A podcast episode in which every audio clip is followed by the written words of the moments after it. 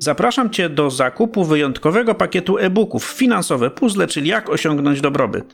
W 4 krokach poprowadzimy Ciebie i Twoją rodzinę do finansowej niezależności. Jak wyjść z długów, jak ochronić wartość oszczędności, jak zadbać o finansową przyszłość dzieci, jak zostać rentierem. Ułóż z nami finansowe puzzle i zaprogramuj swoją zamożność. E-booki są do kupienia na stronie www.klub.subiektywnieofinansach.pl. Zapraszam do sprawdzenia, przeczytania, na pewno się nie zawiedziesz. Subiektywnie o finansach do słuchania. Za długo się wahasz? Cena w górę. Tanie triki, potężne algorytmy, zbieg okoliczności? Czy portale z hotelami i biletami lotniczymi patrzą nam w ciasteczka? Czyta Maciej Jaszczuk. Rutynowa rezerwacja hotelu opłacona, ale pan Zbigniew nieopatrznie mrugnął, ponieważ przez te kilka sekund między wysłaniem przelewu a potwierdzeniem rezerwacji cena wzrosła. Przynajmniej tak zakomunikował Booking.com i zażądał dopłaty. Czy internetowi sprzedawcy pokojów hotelowych i biletów lotniczych śledzą nasze ruchy? A może to przypadek? Ze względu na swoje obowiązki służbowe, pan Zbigniew regularnie musi podróżować między aktualną i wcześniejszą stolicą Polski. Z tego też powodu jest stałym użytkownikiem platformy Booking, na której rezerwuje noclegi, gdy jest w delegacji. Co więcej, zazwyczaj wybiera ten sam hotel.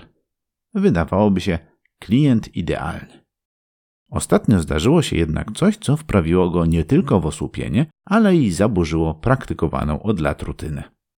Jak zwykle chciał zarezerwować nocleg. Wybrał ofertę, potwierdził, opłacił blikiem i czekał na mail z potwierdzeniem. Zdziwił się jednak, gdy strona Booking wyświetliła komunikat, że wpłacił za mało.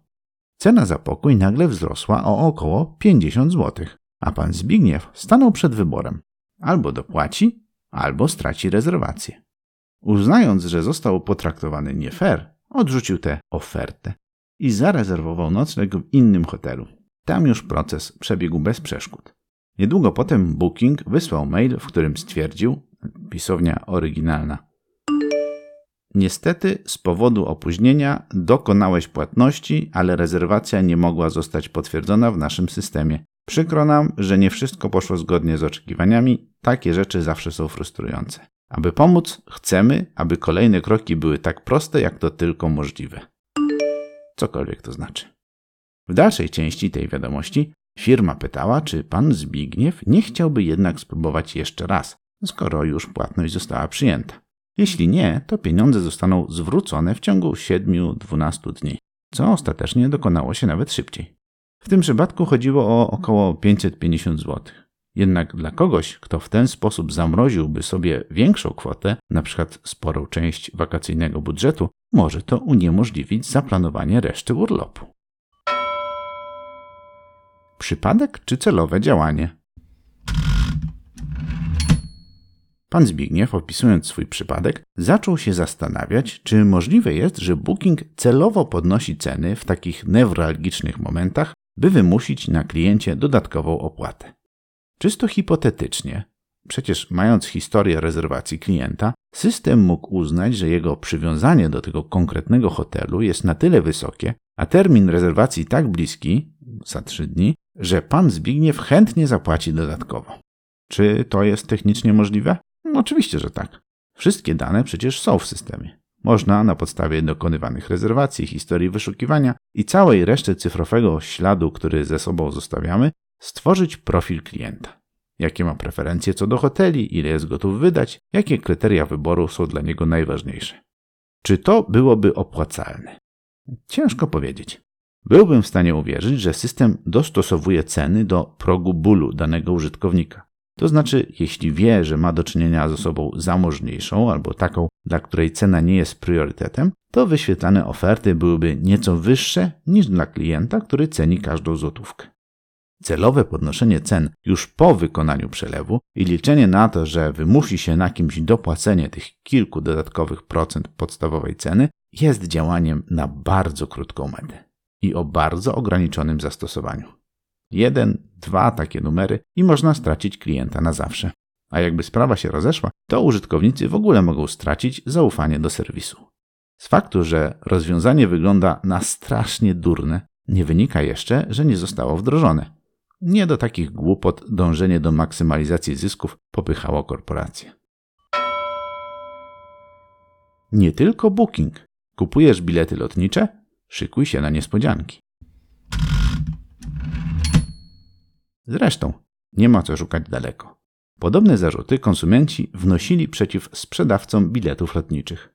Wiele osób zwracało uwagę, że ceny lotów rosną, gdy przebywa się na stronie dłużej, np. przeglądając czy porównując oferty, albo gdy wraca się po jakimś czasie do tego samego połączenia. Pośrednicy, tacy jak Skyscanner.com, zaprzeczali tym pogłoskom. Wyjaśniali, że ceny biletów zmieniają się w czasie rzeczywistym. Wystarczy, że ktoś inny zarezerwuje miejsce na lot, który nas interesuje, a algorytm dostosowuje cennik. Bah! Prawdopodobnie sprzedaż biletów na inne rejsy, ale czasowo bliskie, także może mieć wpływ. Dlatego też użytkownicy, którzy spędzają więcej czasu na stronie, mogą odnotować, że cena biletu się zmienia. Jeśli spada, nikt z tego dramatu w internecie nie robi. Ale gdy rośnie, to podnosi się także ciśnienie potencjalnych klientów, co potem znajduje odzwierciedlenie w rozchodzących się po sieci podejrzeniach. No dobrze, ale daleko byśmy nie zaszli jako dziennikarze i jako konsumenci, gdybyśmy wierzyli na słowo korporacjom oskarżanym o naciąganie klientów. Consumer Reports, organizacja założona w USA w 1936 roku, stawia sobie za cel walkę o prawa konsumentów. I ma w tym całkiem poważne zasługi. Na jej koncie znajdują się m.in. skuteczne interwencje w sprawie żywotności baterii w MacBookach Pro, czy też wykrycie problemów z hamowaniem w samochodach Tesla Model 3. W 2016 roku Consumer Reports przedstawił test, który miał potwierdzić lub obalić tezę o tym, że ciasteczka w naszych przeglądarkach wpływają na ceny biletów lotniczych. Zbadano 9 portali, które sprzedają bilety lotnicze. Używano do tego równolegle 2 przeglądarek. Jednej z zapisaną historią wyszukiwania i odwiedzonych stron, a drugą całkowicie wyczyszczoną z jakichkolwiek śladów użytkowania. Co się okazało? Na 372 wyszukiwania w 42 przypadkach odnaleziono oferty, które różniły się ceną, choć nie powinny, bo były kliknięte w tym samym momencie i miały takie same parametry w zakresie miejsca na pokładzie, rejsu, klasy itd. To oznacza, że w nieco ponad 11% ofert jakiś tajemniczy czynnik decydował o warunkach. Ciekawe jest jednak to, że z tych 42 różniących się ofert 25 miało wyższą cenę w przeglądarce wyczyszczonej. A więc w większości przypadków, jeśli rzeczywiście to ciasteczka decydują, historia wyszukiwania działała na korzyść klienta. Co więcej, w każdym z analizowanych portali choć raz wystąpiła taka różnica. Ale za 20 przypadków, czyli prawie połowę, odpowiadały 2 strony – Google Flights i Kajak.